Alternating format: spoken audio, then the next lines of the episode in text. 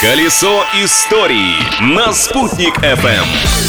Всем, кто меня слышит, большой солнечный привет! На связи Юлия Санвердина. На календаре 17 сентября. Продолжаем знакомить вас с интересными фактами из истории дня. Открытие дня. 17 сентября 1922 года в Берлине состоялся первый в мире публичный показ звукового фильма. Это была короткометражная лента «Поджигатель». Уникальным оптическим методом звук был записан прямо на кинопленку. Такой способ записи позволял решить главную техническую проблему – точную синхронизацию звука и изображения. Личность дня.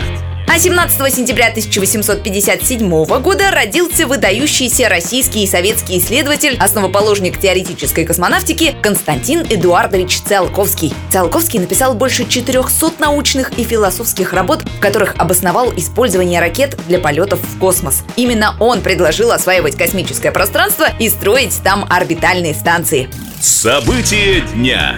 Символично, но именно в день рождения Циолковского, 17 сентября в 2009 году, с космодрома Байконур на ракете-носителе «Союз-2» отправился в космос научно-образовательный микроспутник «Угату-САД». Создали его студенты Уфимского государственного авиационного технического университета. Таким образом, наш авиационный университет стал вторым вузом России после МГУ, запустившим свой микроспутник в космическое пространство. Открытие дня.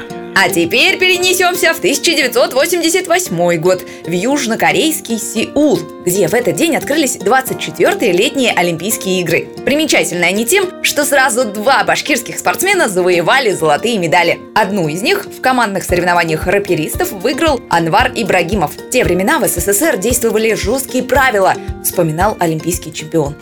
Если команда едет или спортсмен, то он обязательно должен претендовать на медаль. И поэтому большие вопросы стояли по нашей команде, поскольку мы в тот период были пятой, шестой командой в рейтинге в мировом. Ну а реально поверили уже в ходе соревнований, когда мы победили а вторая золотая медаль досталась уроженке Мичетлинского района Наталье Лисовской. Она одержала победу в соревнованиях по толканию ядра. К слову, Наталья Лисовская стала первой женщиной из Башкирии призером Олимпийских игр.